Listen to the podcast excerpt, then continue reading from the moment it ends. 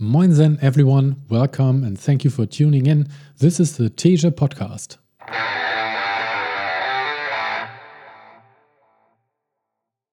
Today we will be talking about the book The Almanack of Naval Ravikant, A Guide to Wealth and Happiness, written by Eric Jorgenson. This book is 244 pages long and I finished reading it on the 12th of April 2022. The book in three sentences. 1.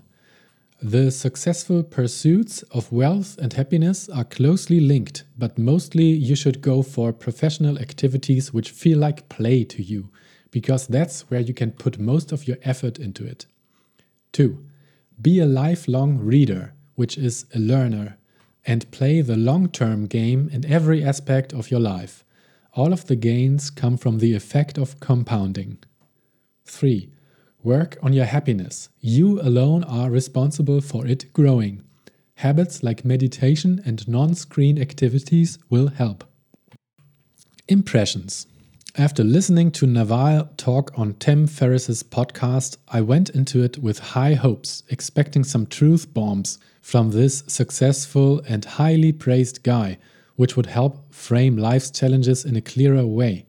But I came out the other side with nothing much to show for. The setup of the book is unusual in that it's written by another person, Eric Jorgenson, who compiled a bunch of tweets by Naval and also sat down to an interview with him. Big parts of the book are just a written down version of that interview, not really an almanac. At least not what I think of when I think of an almanac.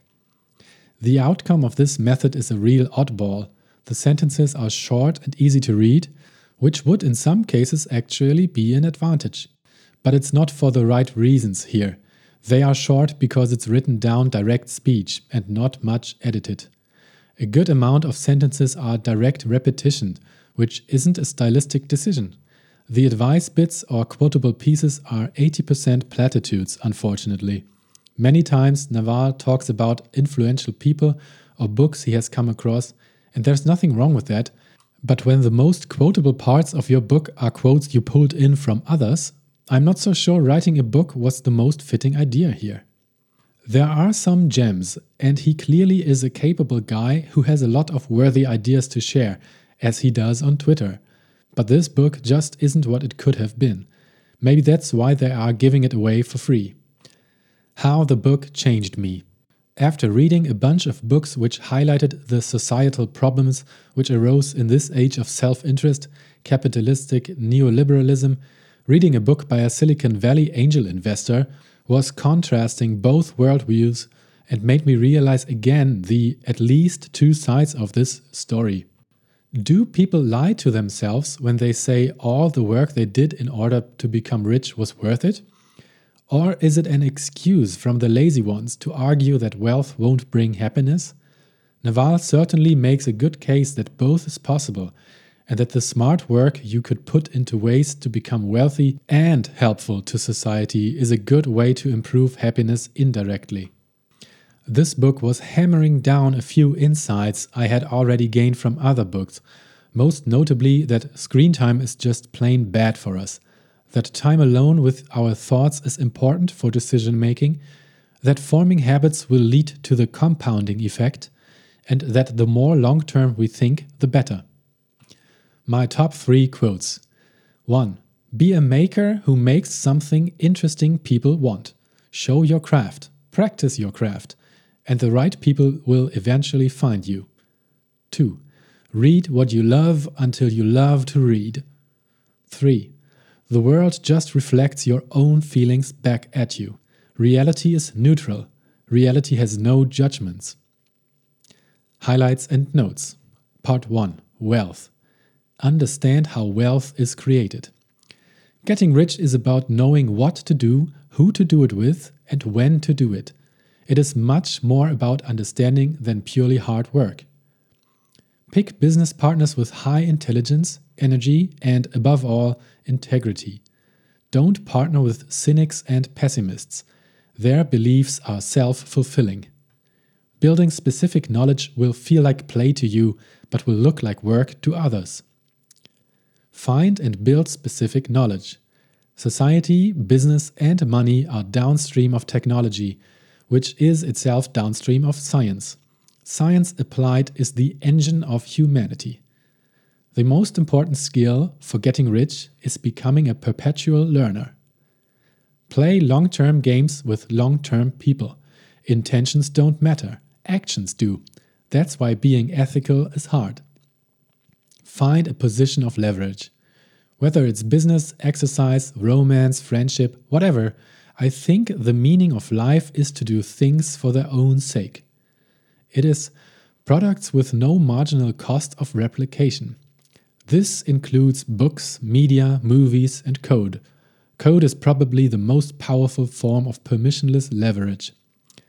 40 hour work weeks are a relic of the industrial age. Knowledge workers function like athletes train and sprint, then rest and reassess. Get paid for your judgment. Warren Buffett spends a year deciding and a day acting. The act lasts decades. Prioritize and focus. Money is not going to solve all of your problems, but it's going to solve all of your money problems. To win at a status game, you have to put somebody else down. That's why you should avoid status games in your life. Figure out what you're good at and start helping other people with it. Give it away. Pay it forward. Find work that feels like play. Loving somebody, creating something, playing. To me, creating businesses is play. I create businesses because it's fun, because I'm into the product. Lusting for money is bad for us because it is a bottomless pit. It will always occupy your mind. How to get lucky. Become the best at what you do. Refine what you do until this is true. Opportunity will seek you out. Luck becomes your destiny. Be a maker who makes something interesting people want. Show your craft, practice your craft, and the right people will eventually find you. Be patient. It takes time. Even once you have all of these pieces in place, there is an indeterminate amount of time you have to put in. You have your four limbs, your brain, your head, your skin. That's all for granted. You have to do hard things anyway to create your own meaning in life. What making money will do is solve your money problems. It will remove a set of things that could get in the way of being happy. Judgment. My definition of wisdom is knowing the long term consequences of your actions. Wisdom applied to external problems is judgment. How to think clearly. I think the smartest people can explain things to a child. If you can't explain it to a child, then you don't know it. The number one thing clouding us from being able to see reality is we have preconceived notions of the way it should be. I also encourage taking at least one day a week, preferably two, because if you budget two, you'll end up with one, where you just have time to think. Shed your identity to see reality. Quote, Tension is who you think you should be. Relaxation is who you are. End of quote. It's a Buddhist saying. We each have a contrarian belief society rejects.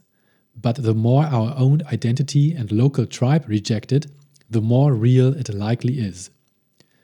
Learn the skills of decision making. Charisma is the ability to project confidence and love at the same time.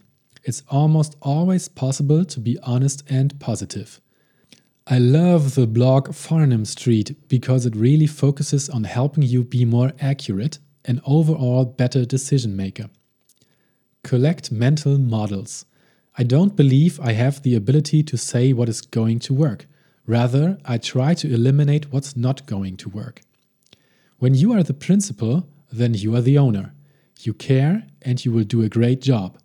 When you are the agent and you are doing it on somebody else's behalf, you can do a bad job. You just don't care. The smaller the company, the more everyone feels like a principal.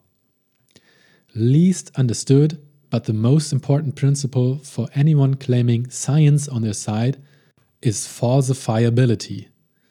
If you can't decide, the answer is no. If I'm faced with a difficult choice, such as should I marry this person, should I take this job or buy this house, And the reason is modern society is full of options. If you have two choices to make and they are relatively equal choices, take the path more difficult and more painful in the short term. As you know, most of the gains in life come from suffering in the short term, so you can get paid in the long term. Learn to love to read. Read what you love until you love to read. You almost have to read the stuff you're reading because you're into it. You don't need any other reason. I could not tell you specific passages or quotes from books. At some deep level, you absorb them. I probably read one to two hours a day. That puts me in the top 0.00001% of people. I think that alone counts for any material success I've had in my life. A calm mind, a fit body, and a house full of love. These things cannot be bought. These things must be earned. Part 2 Happiness. Happiness is learned. Today, I believe happiness is really a default state. Happiness is there when you remove the sense of something missing in your life. The world just reflects your own feelings back at you. Reality is neutral. Reality has no judgments. We think of ourselves as fixed and the world as malleable, but it's really we who are malleable and the world is largely fixed. Every desire is a chosen unhappiness. You're a living creature. There are things you do. You locally reverse entropy. That's why you're here. Success does not earn happiness. Happiness is being satisfied with what you have. Success comes from dissatisfaction. Choose. Working more on my internal self and realizing all real success is internal and has very little to do with external circumstances. Survival and replication drive put us on the work treadmill. Hedonic adaptation keeps us there. The trick is knowing when to jump off and play instead. Envy is the enemy of happiness. Doing something because you should basically means you don't actually want to do it. Happiness is built by habits. I was reading The Power of Now by Eckhart Tolle, which is a fantastic introduction to being present for people who are not religious. Essentially, you have to go through life replacing your thoughtless bad habits with good ones, making a commitment to be a happier person. No exceptions. All screen activities linked to less happiness, all non screen activities linked to more happiness. Find happiness in acceptance. Pick one big desire in your life at any given time to give yourself purpose and motivation. You're going to die one day, and none of this is going to matter. So enjoy yourself. Do something positive. Project some love. Make someone happy.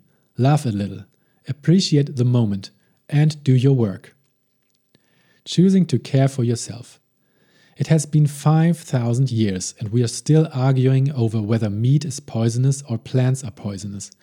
Ditch the extremists and any food invented in the last few hundred years. Meditation and mental strength.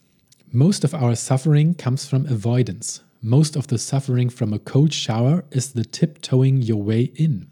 Once you're in, you're in. Another method I've learned is to just sit there and close your eyes for at least one hour a day. You surrender to whatever happens. The mind itself is a muscle, it can be trained and conditioned.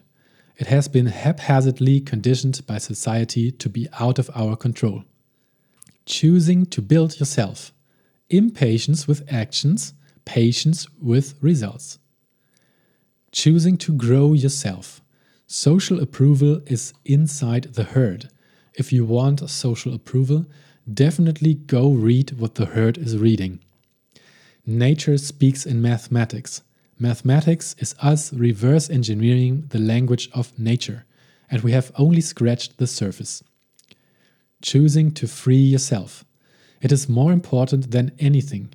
Your time is all you have. Do not waste your time. This doesn't mean you can't relax. Don't spend your time making other people happy. Other people being happy is their problem. It's not your problem. If you are happy, it makes others happy. Live by your values. quote, To find a worthy mate, be worthy of a worthy mate. End of quote by Charlie Munger. Rational Buddhism. Buddhism, which is the oldest, most time tested spiritual philosophy regarding the internal state of each of us. So embrace it. That's all the book notes I have on the book The Almanack of Naval Ravikant um, by Eric Jorgenson. Thank you very much for listening. I hope there was something worth of your time. And if so, then why not uh, recommend this podcast to a friend of yours? Thank you very much for listening. Have a good day. Bye bye. Thank you.